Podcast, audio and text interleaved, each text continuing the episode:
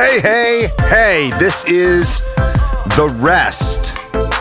The rest of my thoughts, the rest of our church, and hopefully, with a little bit of help, some rest for our souls. Disclaimer this is not a sermon. These are my thoughts and interests, and these are your thoughts and interests. The rest is a time for open and safe opinions and dialogue. Well, hey, everybody. Thanks for uh, checking today out. Uh, hope you've enjoyed what's been happening with this podcast recently. We've, uh, we've been in a season of learning at the church, so we've been having some discussions about learning. Uh, particularly the educational process that we did the first two episodes with John McCambridge, and then uh, kicked off a learning segment related to worship, and we're going to continue that today um, in the interview and aficionado part. So today's going to be an amazing day. We've got uh, some footnotes from uh, a message that was preached this weekend on spiritual warfare. We've got um, a special guest um, with uh, Carmen Smith, who is uh, on staff at 514 Church as the service programming director, and we're going to get to hear from her related to uh, on on, to- on the topic of worship and what a service programming director does to try to build an environment and an experience that is worshipful, and how she does that here at the church. And uh, so, with that, I also have uh, an opening rant that I am uh, going to dive into at this moment. So, here's the opening rant.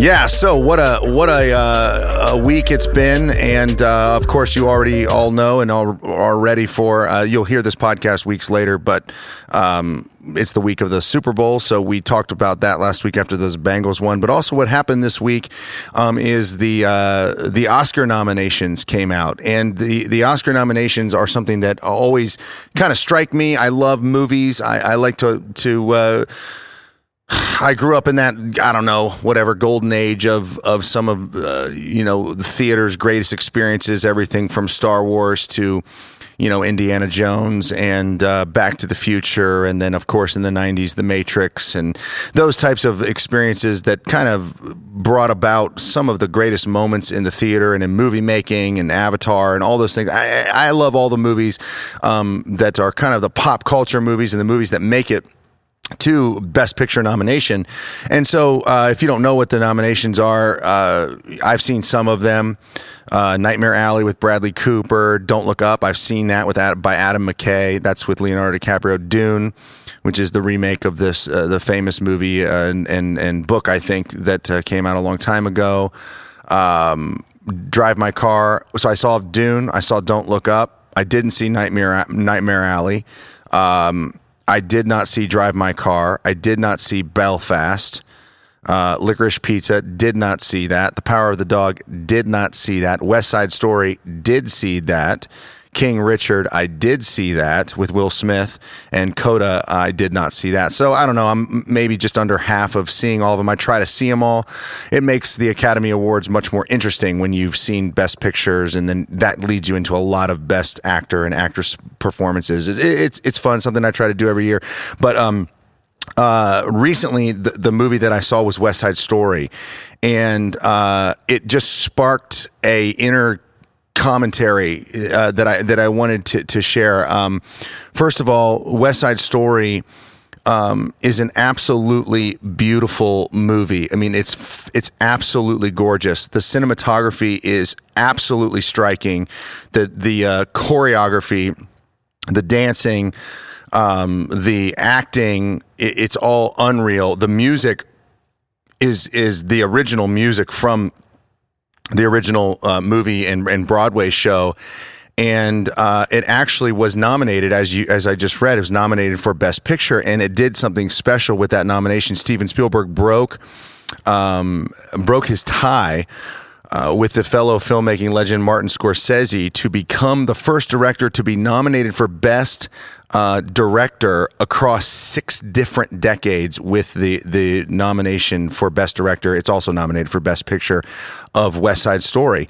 And uh, West Side Story, if you don't know much about it, is a, a, a modern adaptation of the Shakespearean play Romeo and Juliet about these two uh, characters that obviously are from these two different cultures and, and i.e. families and they're not supposed to have anything to do with each other but they dwell uh, in the same town same place together and they're not supposed to care about one another in fact they're supposed to hate one another but then these two characters boy and girl they fall in love and that causes obviously a tremendous amount of tension among the two tribes. Uh, and the tribes are kind of punctuated by these gangs, the Sharks and the Jets, and so ultimately there's a there's a big fight.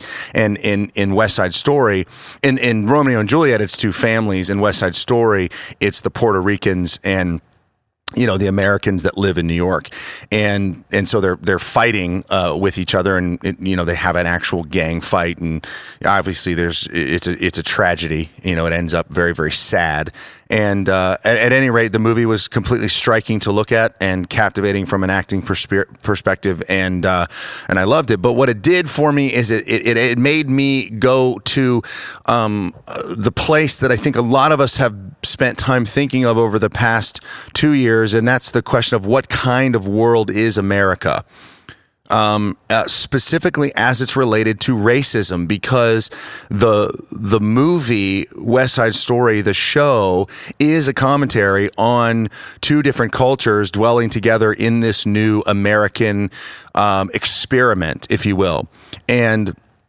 Uh, I have had many conversations, many different uh, times of contemplation and reading and investigating this idea of systemic racism. And everyone right now is having lots of discussions. And of course, uh, there, there have been very heated discussions as it's related to what kind of world is America? Is it, is it a systemically race driven place? Is America, uh, is that just a, is that just, um, a, misrepresentation of reality? Is that just a sample size of what's really happening? And is America generally the, the bright and morning gleaming star that is the greatest um, expression of government and people's coming together in the history of the world?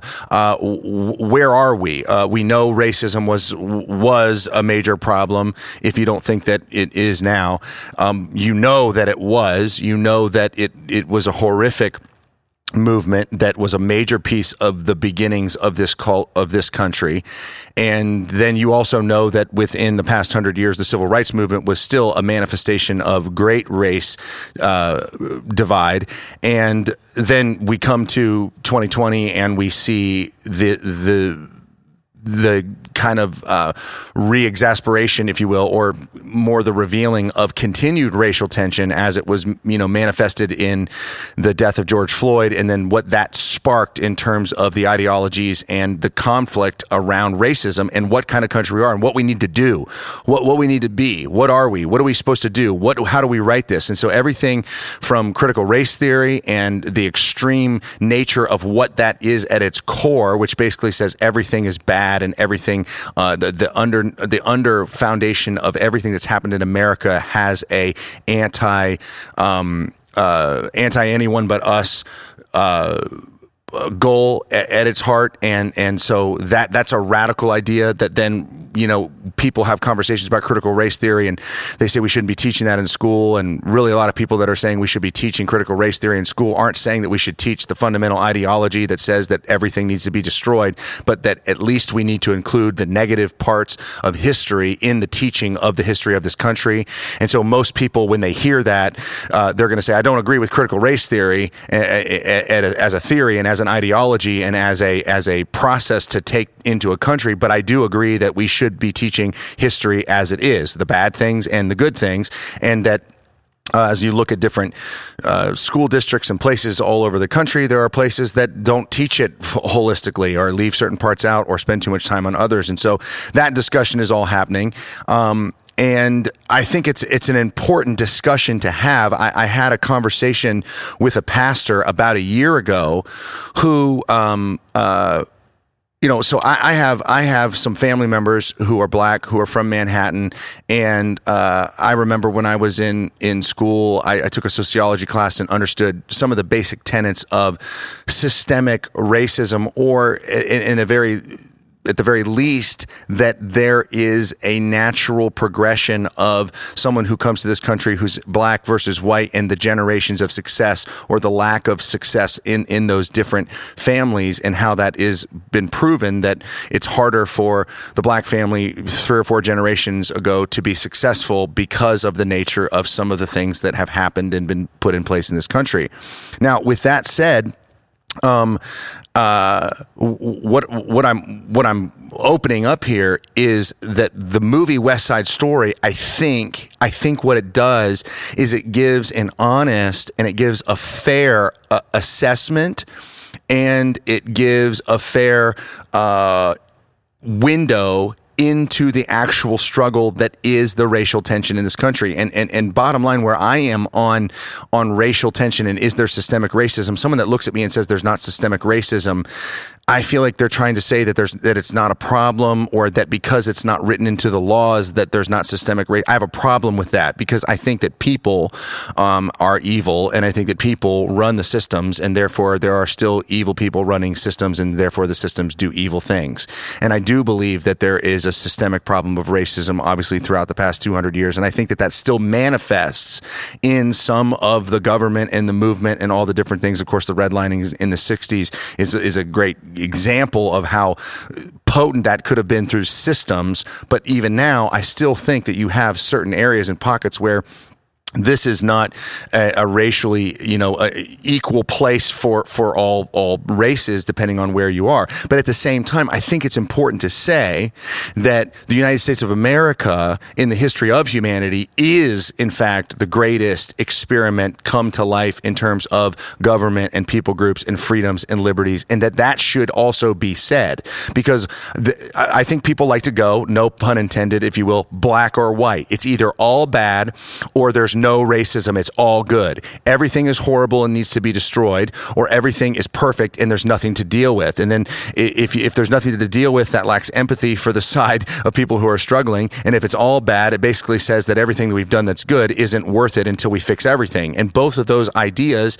and concepts, as we talk about race, they're, they're not helpful because the reality is, is that, you know, from a Christian perspective, from my perspective, the world is evil. People do evil things, but people are made in the image image of God, and there is a desire to move towards good things at, at times. But but because of brokenness and sin, which is a whole different topic uh, in and of itself, we gravitate towards evil and pride, and our hearts are hardened, and we we we hurt one another, and we hurt different people groups, and that's been manifested all the way throughout history even within the last hundred years, um, when you talk about America as a project for government and democracy and and kind of the the fruit of uh, of what it can mean and what Western civilization is, there's plenty of problems. But uh, over the past ten years, there've been more people that have been brought out of poverty than than were in poverty. I think in the hundred years before that. Now the numbers are, are skewed because of the number of population, but the actual amount. So there's so much good that is happening in the West as a result of the United States of America and what we stand for and what we believe. And when you look at what Stalin was trying to do in communism in the Soviet Union during uh, the the World War II and the the Cold War, I mean, you see 30 million people died, and you see that that that experiment it didn't work. And so what we do have here is we have a government that um, has a system of capitalism and growth and expansion and individualism that definitely doesn't make everybody okay, but it gives a lot of people and more people per capita than in the history of the world to actually have a successful life. And the fact that like uh, everywhere we go, you know, in, in in in most places the bathrooms work, the lights work, our heaters work at our home, and all of that works in this system that that is because we have independent owners and people that run business businesses. And there, there's something here that is really, really special. And, and, and then you see the movement of the civil rights movement and you see people that, that have made huge changes to make the racism in this country um, start to go away and to see people have more actual uh, uh, appropriate view of inclusion and bringing people together and seeing things the way that, that they were supposed to be seen, that we're all supposed to be together a multi ethnic movement of people together at one table, which I believe is God's original design. But of course, it's not perfect. So there's a mix of it. And in West Side Story, it, it has a, a, a, song in it that kind of dances, if you will, and sings about this very topic, which I just, I just, it hit me. I thought this is what the world needs to see right now because in in West Side Story, there's a part where the Puerto Rican women are are talking about how much they love America. And that's that it's that famous song i want to be in america. And that and you heard that song growing up and, and they redo that song.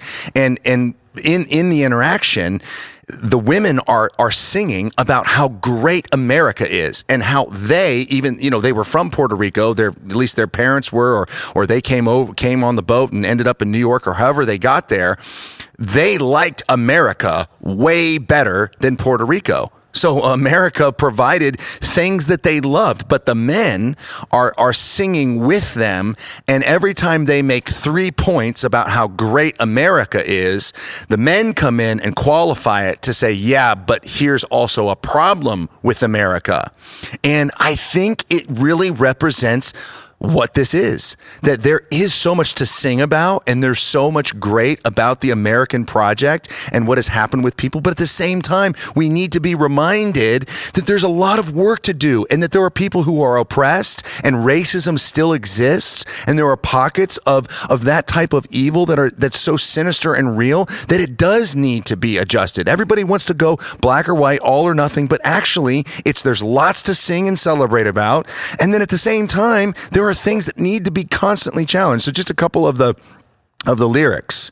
Um, you know, like the opening line, it's the girl singing, I want to be in America. Okay, by me in America, everything free in America. And then the guys step in and say, for a small fee in America.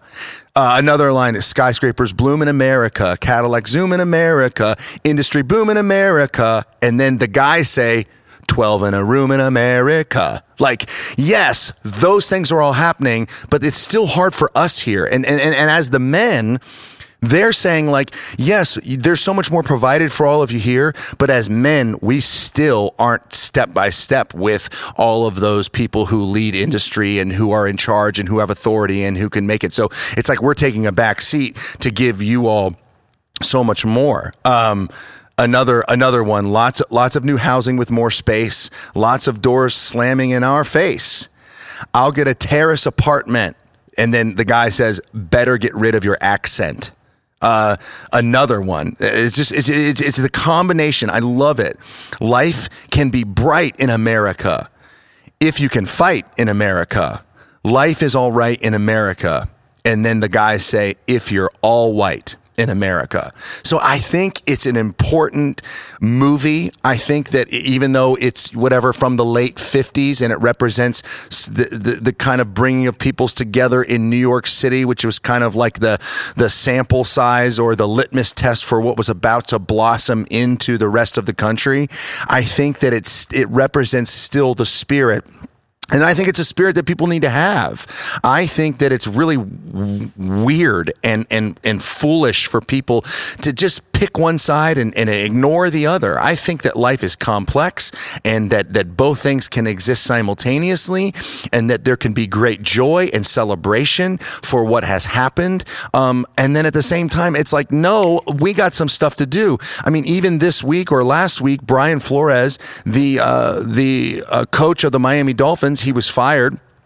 Um, uh, as a black man fired as the head coach of the Miami Dolphins and was interviewing for a job. And he found out and wasn't supposed to find out through a series of texts that he was going to interview for a job. And I can't remember, go read the story. I think it was with the Giants. And he was going to interview a job. And he was being told, and what was being presented to him is that he had a fair shot at getting the job.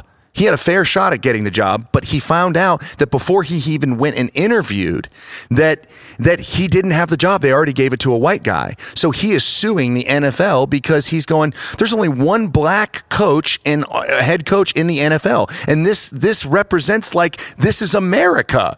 Like there's one black coach, I was the other black coach. I got fired and I got told that I had an, a fair chance to get the job and I was lied to. So he get he got interviewed he said he felt humiliated. He, he said he felt humiliated that he would go and sit. He actually did the interview. He sat in an interview. They placated him and made him think that he was actually interviewing for a job that they didn't give him. So, I mean, obviously, they, they messed up in more ways than just any implications of racial injustice or, or unfairness. But I think that the point needs to be made that there's work to be done. But at the same time, you look at America and all of the great things and the possibilities. I mean, the thing about the NFL is 73% of the guys in the NFL are, are black. And so you have one black coach of the 32, and then everyone else is black. It, it, it's like it's good. There's growth, but there's room for more growth. So, anyway, it, you know, Oscar nominations, uh, racism in America.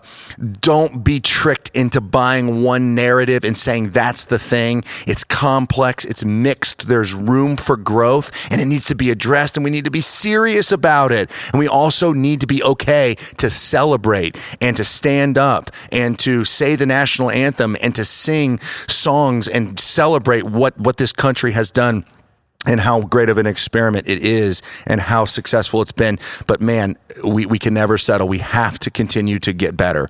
So, uh, with that, I'm going to dive into a segment that I like to call Footnotes, which is extra sermon content from this week's message. So, this is Footnotes.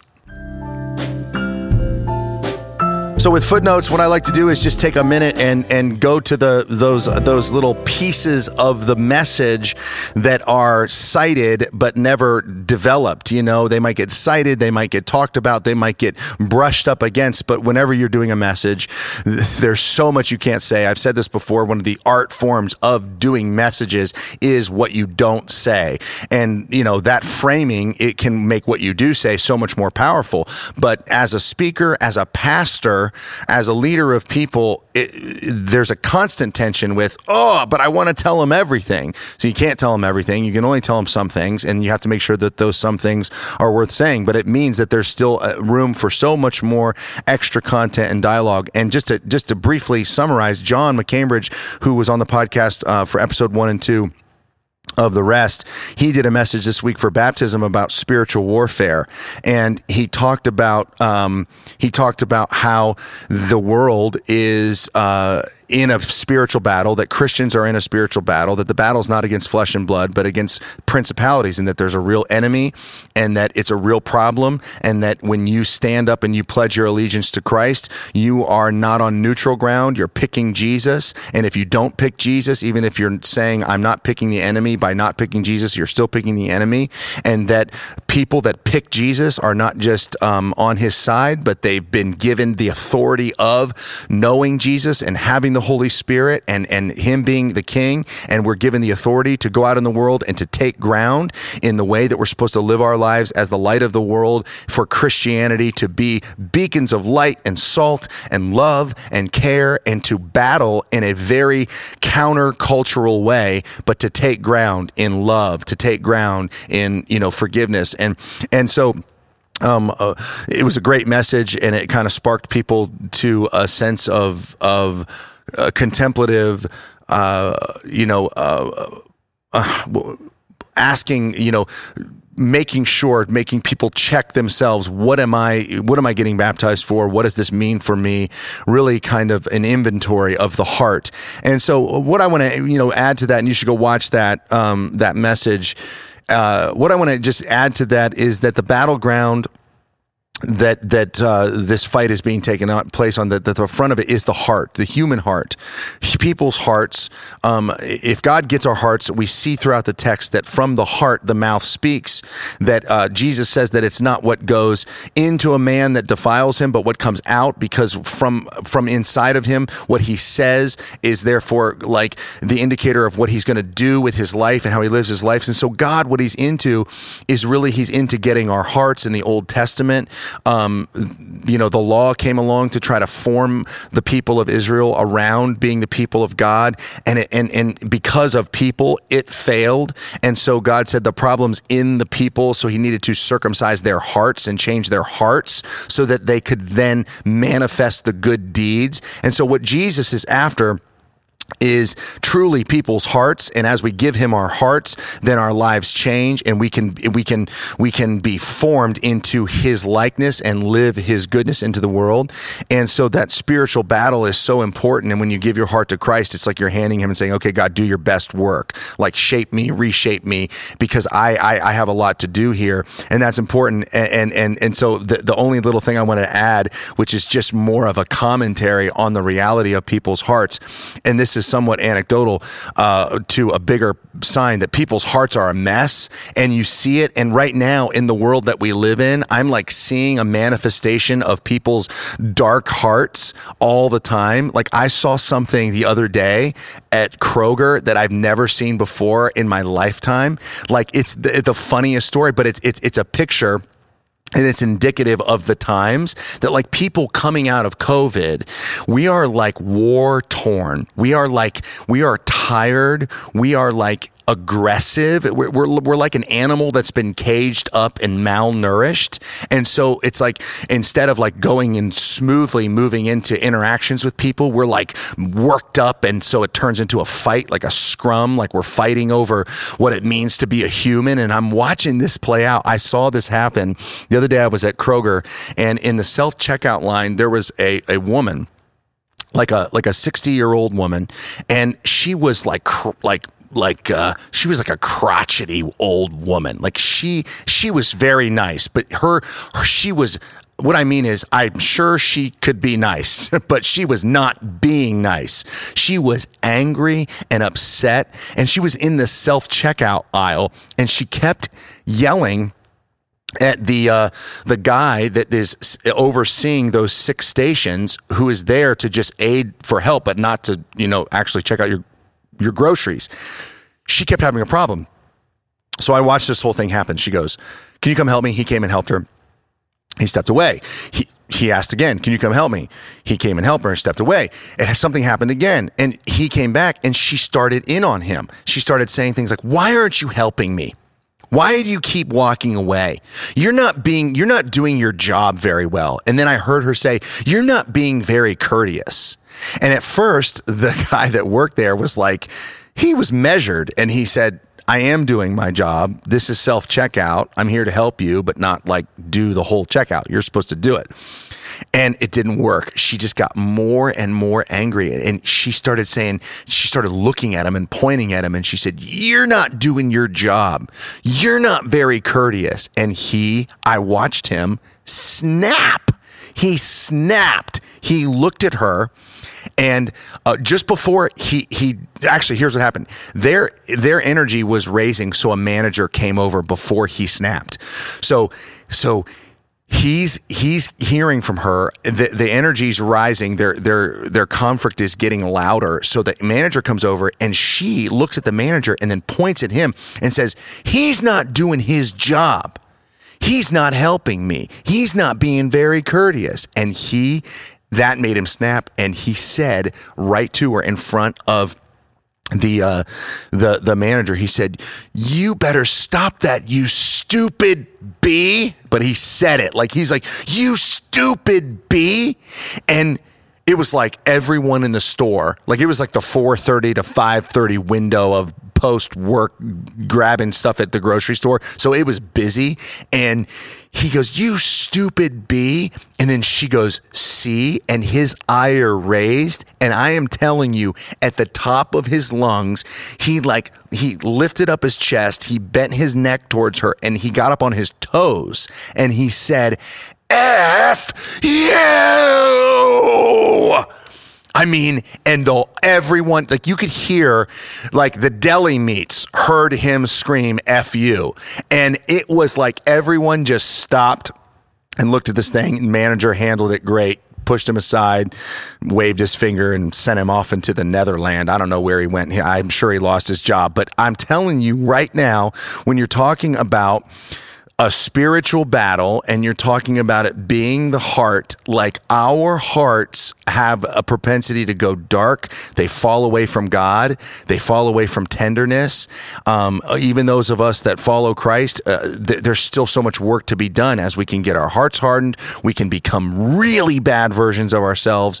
We can, we can, we can be set off. And so, you know, just one thing about the spiritual battle is like recognize that that your heart is is where the work is going to really blossom from. And so as in your daily time with God, it's like, you know, God, my heart. And and maybe you're not feeling like your heart is hard, and maybe you're not feeling like you're mad, or maybe you're not feeling like you're you're loose or you're sensitive.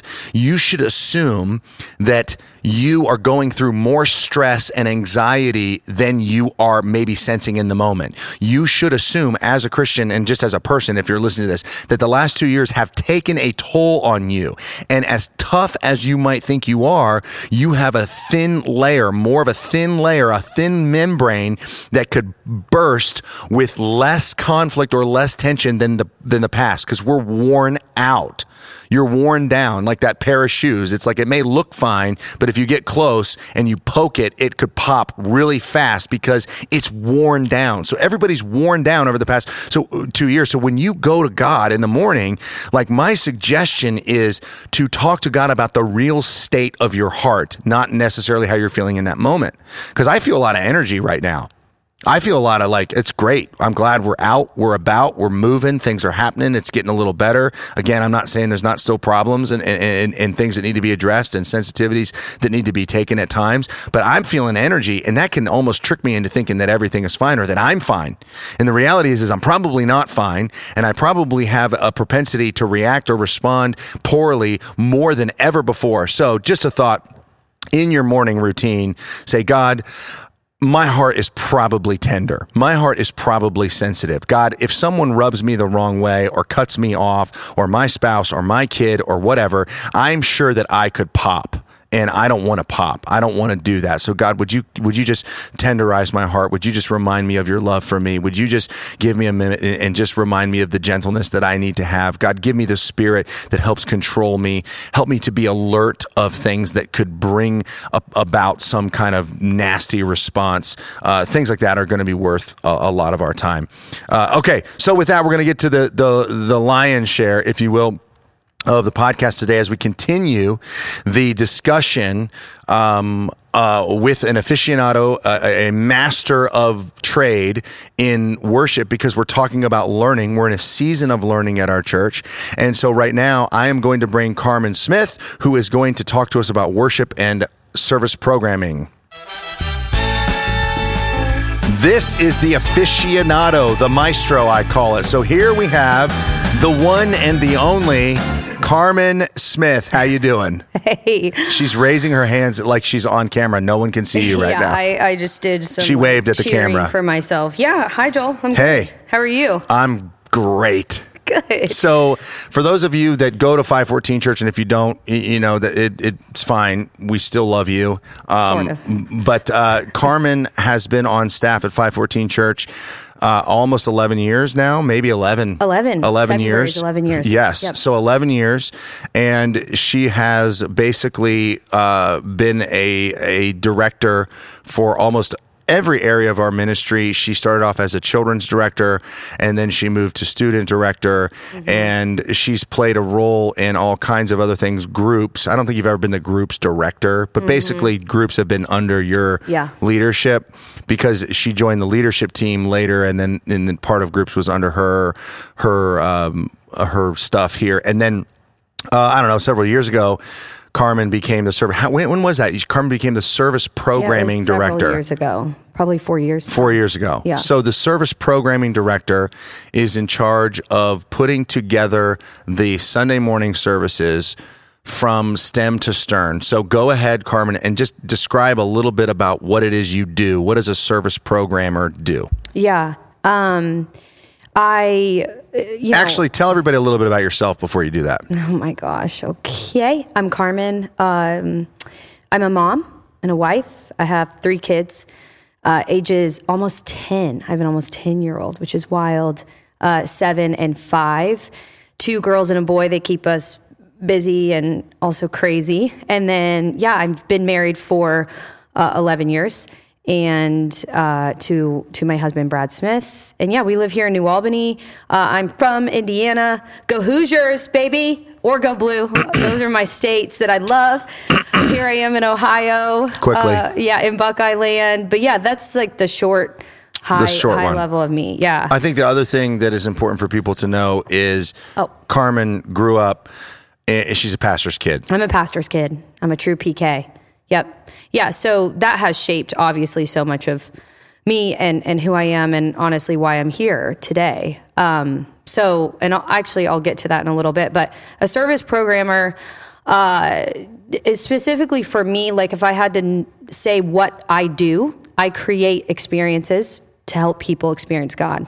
That's good. And so, um, I mean, it's kind of taking a bit of everything music, message, media, production team, the feel, the vibe, every little element that goes into it to seamlessly create, honestly, a story almost, mm-hmm. um, a service from mm-hmm. start to finish. And so, my hand is, you know, at a high level, kind of overseeing all of those pieces that are brought together to say something. Mm-hmm. So, um, yeah, ultimately here we want to create services that help people experience Jesus, and so uh, that's what I do. I try to look at every single moment that makes up a service, bring intentionality to it, uh, m- bring connectivity to it, so people can, like I said, ultimately experience who God is. Yeah. Do you um how, how just I know this wasn't in my pre-given questions to Then you. I won't answer. Yeah, but what when when you think about a service program director, and maybe it is. Yeah, yeah, it is. So so when you think about a service program director Mm-hmm. and worship, like how do those two how do those combine? Like what what's so important about service programming that leads to worship? Yeah, um, that's that is in here, and that's a that's a nice question.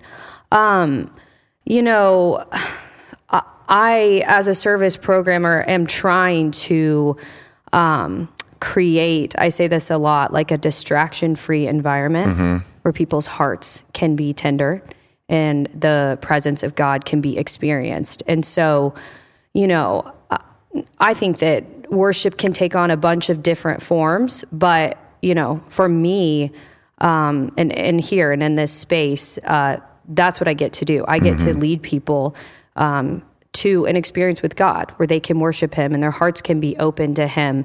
And I enjoy also. This is kind of a uh, an offside of it a little bit, but I think that you know we are given gifts as individuals and humans that are God given. That He's given us talents and abilities, and so it's fun for me because I get to take a bunch of people with a bunch of gifts and a bunch of abilities and get to see them.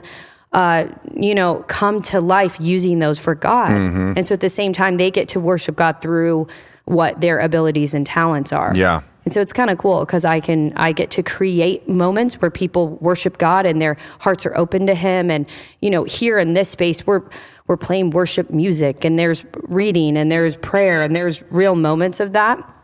And then in addition, it's cool because I get to take this incredible team and watch them worship God uh, through through just their talents and their abilities, which is really cool. One thing that I want you to talk about is the importance of service programming because mm-hmm. there's some traditions that you know, it's kind of like just get to it. Yeah. You know, it's like just just, you know, th- this is why we're here. Oh, the doors are open. Come in and and like this should matter to you. But service programming at its core, like at its at its kind of predisposition is maybe everybody's not ready. Maybe Yeah. maybe everybody's not there. So talk a little bit about like why there's a process or Mm-hmm. like worship is not just the songs Right. but that it's a a, a journey like a journey or a story or Yeah.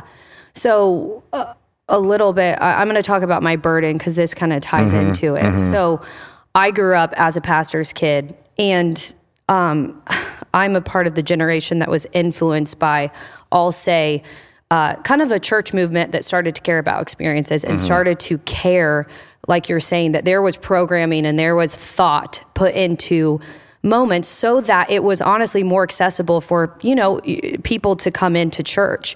It wasn't this, uh, I don't know, weird thing. Maybe your preconceived notions were, were honestly torn down and it was this different experience. And so I'm a product of that church movement. And that's honestly what my dad um, started and led 30, you know, five plus years ago. So then throughout my life, I was shaped, I mean, very specifically. I think that people experience God in their, you know, in their journey with him in a lot of different moments. That was my moment, was experiences. Okay. So I, and I'm talking like specific, like services, Services. camps, um, retreats. Mm-hmm. They were so well Mm. crafted. They were so excellent. And I started to be enamored at a young age with going to conferences and other churches. My dad would drag us, you know, vacations. We would stop here and there. He Mm-hmm. would run to a church on a weekend. I would go with him. I was constantly, you know, seeing experiences where people were really craftfully putting them together so that people could experience God. Mm-hmm. Yeah. And I became fascinated by Yeah. it. And so when people say, well, how, how was your faith shaped?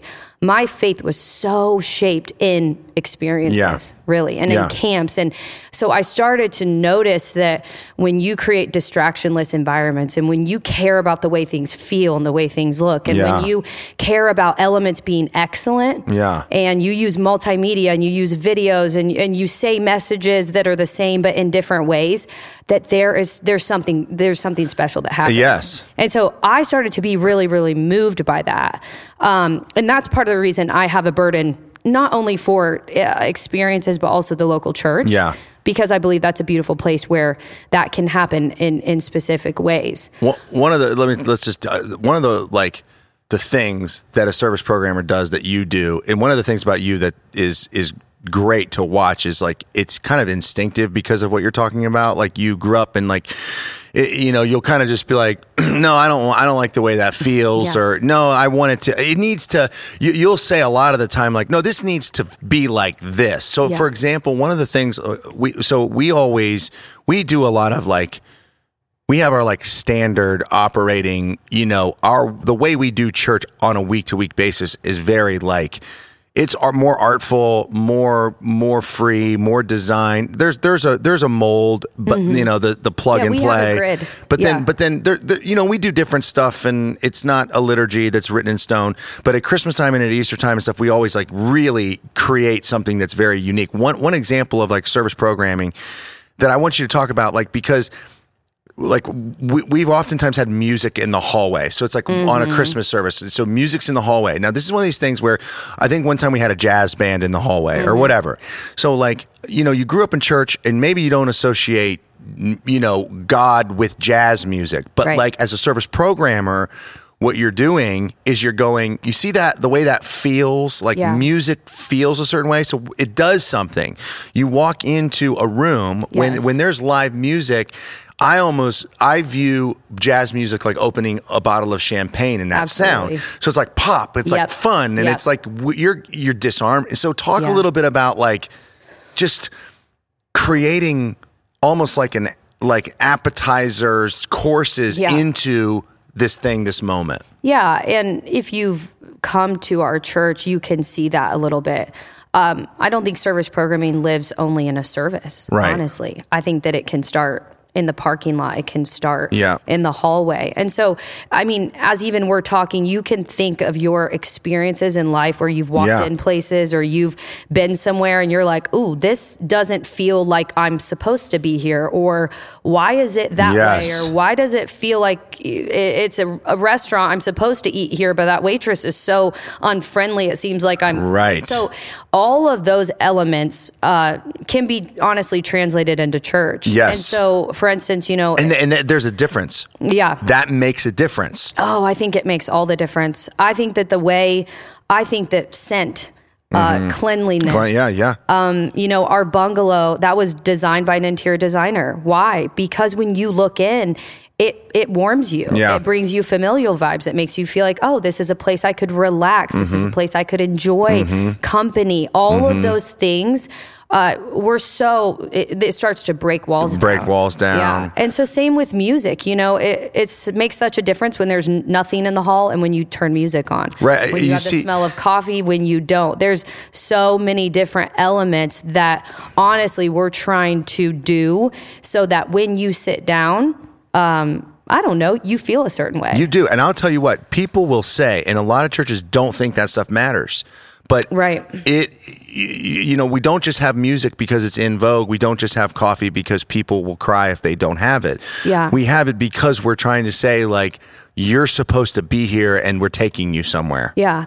I so I read a book. Um, it's been several several years ago called The Power of Moments. And this book, it framed and and it so impacted the way I view uh, what I do because the whole concept is that there's defining moments that we ha- all have throughout our lives. Yep. I mean, you can think of those moments. Some of them are obvious birth dates and mm-hmm. weddings and anniversaries and mm-hmm. the day your child was born or the day mm-hmm. your, your, your child graduated. Those are all these defining moments that you have. But we think at ti a lot of times they're happenstance. You Yeah. know, they're just, or they're because I was born that day, or that moment Random. happened because it was at the just, you know, it was Yeah. luck or whatever Luck, it is. yeah. And this book talks about how, in fact, we can be authors of them. Mm. That moments are not just completely random, but we as humans get to, there's elements of defining moments Mm. that are in every single one so that we can start to be authors of Yeah. them. And so I love that concept because it made me think, wow, we can work and we can think and we can toil over what it looks like to create a moment that impacts someone forever. Uh, one of the stories in the books, it's quick, it's so, so, it was so impactful. Um, it, the GE, uh, it was an, an, a designer for the company GE, General, General Electric. Electric. And they create a lot of MR, MRI machines that you know, CAT scans, all of that for hospitals, specifically kids' hospitals. And so they started to do research on those machines and they look specifically at the sedation rate. So, how many children had to be sedated in order to go through this machine? Hmm. There was a designer at the table who said, What if we started to create these machines to, you know, have theme and interest? And so they created these that looked like pirate ships and the rooms were hmm. painted and and the MRI was a hmm. was a boat and then they had Yeah. like a space themed one then the whole room was outer space and then the MRI was or the machine was a was a rocket. And so they started to test these and it was incredible because the the sedation rate went down from 80% of kids needing it to 27 Wow. and it was cute because they tell the story of a little girl who who went through it. And I mean, when you're getting an MRI for your kid, that's serious, right? Yeah, Something's it's going scary. on, and it's scary. And so many kids are so scared. And a little girl. Have you ever gotten an it. MRI? Yeah, It's, It's like scary. I mean, I'm claust. I have like a little bit. I You're know. like in a tube. it's, scary. you can't breathe. A yeah. little girl went through it, and she got out of it, and she said, "Can I do that again tomorrow?" wow. And so it was this cool example where, you know, the guy realized that he wasn't just fixing a machine, he was creating an entire experience. Yeah. And he could do that through these factors that create moments for people. Well, you're you're you're you're still doing what the MRI is to do. It's Yep. reading to see the you know the cancer, the problem, the thing, but it doesn't feel like it now. right. The so machine didn't need change. the same work did. was done, Yep. but it was done more successfully because of the process and the experience before. I mean that. So growing up in the church I grew up in, the idea was. You know that the music before the message was supposed to open people's hearts to receive the word of the Lord from Absolutely. the pastor. Preach it, pastor. So it's it's it- it's like that's that's a part of it, right? But like what you're doing is you're taking that and you're going, let's blossom that into the entire, like you said, the parking lot, all the way in the hallway, Yeah. all the way the opening thing, all the way all the way through, so that the same MRI thing can happen. Yeah. I mean, it's just like our the dentist, right? Heinz Little Smiles. I mean, that's a scary thing. Yeah. So it's like they have they have like a treehouse or something and like dinosaurs or something. Absolutely. So kids sit in there and they're like, you know, Am I at a playground? Or Am I in a getting my teeth playground? cleaned? Yeah. I mean, yeah. Yeah. Yeah, it's really, really cool. And so I don't know, like to encourage people or to say that, like, I'm a service programmer here, but I have taken the idea of moments and the power of them and uh, look at your family. Yeah. How can you create rhythms in your family? Um, you know, you can take certain moments that are already there. And Yeah. How can you make them unique and memorable where they go, oh my gosh, they define a, a defining moment as memorable and meaningful. And so, how do you do that? What you know, what does a Saturday look like? Maybe you call it whatever Saturday and it's a theme and and so that will mark people. And and they just say that defining moments at the end of a life, that's what you recount and that's what what you you talk about. What? Okay. What? What is a moment? That's good. What is it? Well, I, I don't know. That's that's an interesting question. Um, Like what? What? What's happening? So, so you know, the MRI, Yeah. the scan of the brain, the, the mm-hmm. whatever. That's the thing that they were going towards. Wh- when a moment has happened, mm-hmm. and it's like that was a successful moment. What's the What's the anatomy of the moment? Well, so I just said two of them. This would they say that a defining moment. They say colon. It means it's memorable. Okay. And it means it's meaningful. Right. So it's something that that strikes you. And they found there's four elements to a moment. Okay. That I, I could get into, but there's these four elements that they talk about that create these moments. It's got to be like emotion, It's yeah. makes you emotional. connection, elevation, Connection. pride is one. So think of when you Yes, this is what you I'm getting cross at. a finish line at a marathon. That's a moment. That's a moment. right. Um, connection. So those are social things. Uh, weddings Yeah. Mm-hmm. and funerals. Uh, insight is another one. So that's what You one. learn something. You learn something. Something in your brain gets rewired, or you Mm-hmm. understand the world a different way. That's what we do a lot here Mm-hmm. Yeah, yeah, church. yeah, yeah. Is we are trying to, you know, lead people into a moment where they learn something about their faith or about themselves that's insightful. It Mm-hmm. Yep. changes them forever. And then elevation. Those are surprise.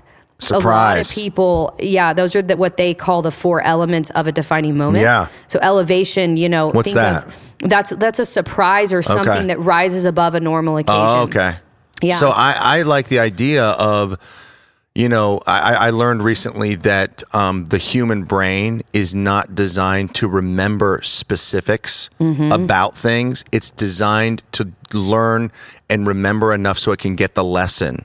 Isn't that crazy? So, like, you, you know, the, the whole reason something happens and the way that the brain tries to metabolize that experience is not through, um, I need to tell the story of what happened. Right. It's what happened to me and what did I learn and what will I tell people. So, it's like when you create a moment for people, they'll walk out and they'll go, I just realized. yes, that would be insight. Right. I just Felt. felt. Yeah. I just Connected with, Connected. yeah. And it's like they're not. It's like, well, what happens? Like, I don't know. I was at church and I, you know, I don't. Then the message and I don't know. I just I felt. I this I learned. Mm-hmm. Yeah. And I think that's really cool that It- we get to like. Yeah, you know- we, we get to be moment makers. Yeah. we really do. It's it's a when I learned or or was not given permission, but when I was introduced the, to the idea that you can really author them and create them. Um, I think Mm-hmm. Yeah, that's, that's so cool. beautiful because we have an opportunity, very cool opportunity here to create specific moments. And then, I mean, specifically here is that so much of what I do then is honestly trusting God Mm-hmm. and asking Him to move. And so, like, there's only so much we can do as as Mm-hmm. a service programmer. There's only so much you can do. And then, really, it's being confident that God's going to move through this. Yeah, yeah. I- I He's going to move through these lyrics, and, and Yes. he can he can touch people's hearts Yes. through all of that. And and you're and you're leveraging them with wisdom and skill and and you're Yep. you're trying to create that. I think that one of the things that the pushback can be which I find an interesting pushback when you look at like the historical expense. I mean, some of the most beautiful cathedrals Mm-hmm. and and works of art were commissioned, you know, by the Pope to make. You know, Michelangelo make make the Moses, this like Yep. highest paid you know artist in the world, most sought after to make something that when people see it, they're drawn into like this effervescent, like heightened spiritual experience.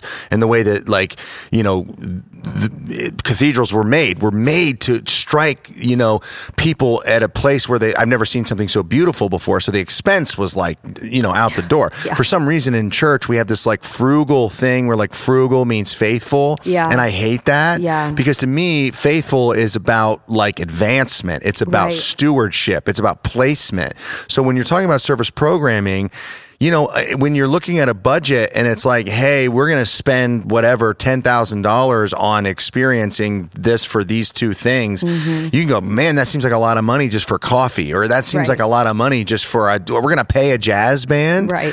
But when you know, that's why we can do that with confidence that, Yeah. like, we're going to have a jazz band. We're going to have, so we had uh, at our Christmas service, I think that what you put together was maybe the best moment we've ever had with the doxology. Yeah, it was beautiful. Yeah. And it was like there's a live band, there was a pianist in the Mm-hmm. Hallway. There's a, this really interesting introduction to everything we did with music and lights, and you can go into mm-hmm. like the specifics Oh, yeah. of light and sound and and and, and Cues. dynamics and cues and all the stuff. I mean, we sit there and talk about transitions, which are cues, which are you know try to make it seamless. Where a lot of people that if you just go to seminary, you're just like just read the Bible, and it's like no, like you have to shepherd people to the to the the grass. Yeah. like you can't just like shove a sheep's face in the dirt and say get something out of this. It's like mm-hmm. lead them somewhere, Right. And so, but I mean, it got to that doxology moment. I talked with Eddie. I think about it last mm-hmm. week of that. That was one of the that took me.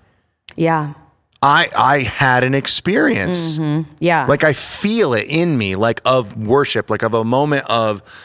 I just got brought to the place. I honestly, this sounds cheesy and this sounds churchy, but I felt like I was like in the throne room. I know. Like I was like, I'm here. Like I'm, I am in the throne room. Like everything disappeared. Yeah, it's funny too because that service in particular was um also there was a I- spoken word before it. I say this and the team was said no it wasn't. I said it was simple. It was As in the elements were not because we've done confetti cannons, We have done cannons. which I think and are important for No, a moment in time. haven't done fire. Is that coming? Yeah, it's coming. It's Easter, I thought. Right, yeah. Um, no, but but everything was uh, it was simple in Yeah, ways. yeah. The the it was uh, Simple but very worshipful.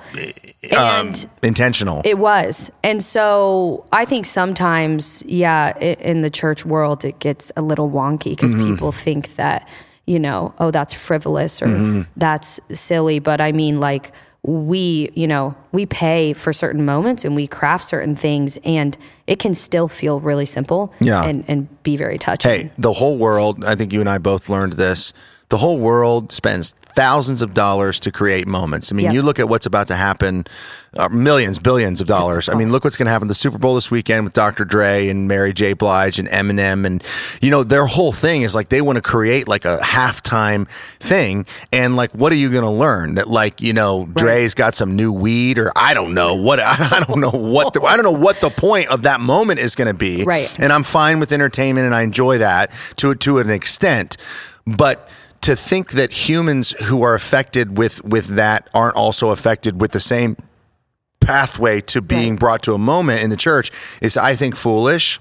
I agree. Yeah. Like we need to leverage the skill and the wisdom so that people can can worship. Yeah, and in that like tone, I that's why I feel it, it's it's uh, it, it's incredible that I mean you think of the halftime show and Yeah. many more people will see it than who will forever be Right. here. But I would say our impact is much greater. Right, why? Or it can be right. Yeah. Because of, of what we're doing Right. and who who we're connecting people to, and so it's cool that even on this scale here, and you compare it to Yeah. that, it's a moment, and, and both of them matter. But what we do here is just it's It's exponentially great. it's eternal. Yeah, it's it life changing. Yeah, it, it's supposed to be formative for the rest of your life. All right. Well, so Carmen could probably sit here and talk my ear off because she just she you need to stop. You're just blathering on and on and on and on. Jeez, my goodness. A moment. I'm kidding. Thank you so much for sharing and for the many moments in the future that you're going to create. And uh, we hope that everyone who's listening, that you get to be a part of a moment in a live live worship experience here at the church because there's a lot of time and intentionality. Now you might have heard this and go, "What are they trying to do to me today?" and you can know we're trying to lead you into worship of Jesus, and we're right. doing lots of things to do it. Um, so anyway, thanks. This is the rest, and we'll get you next time.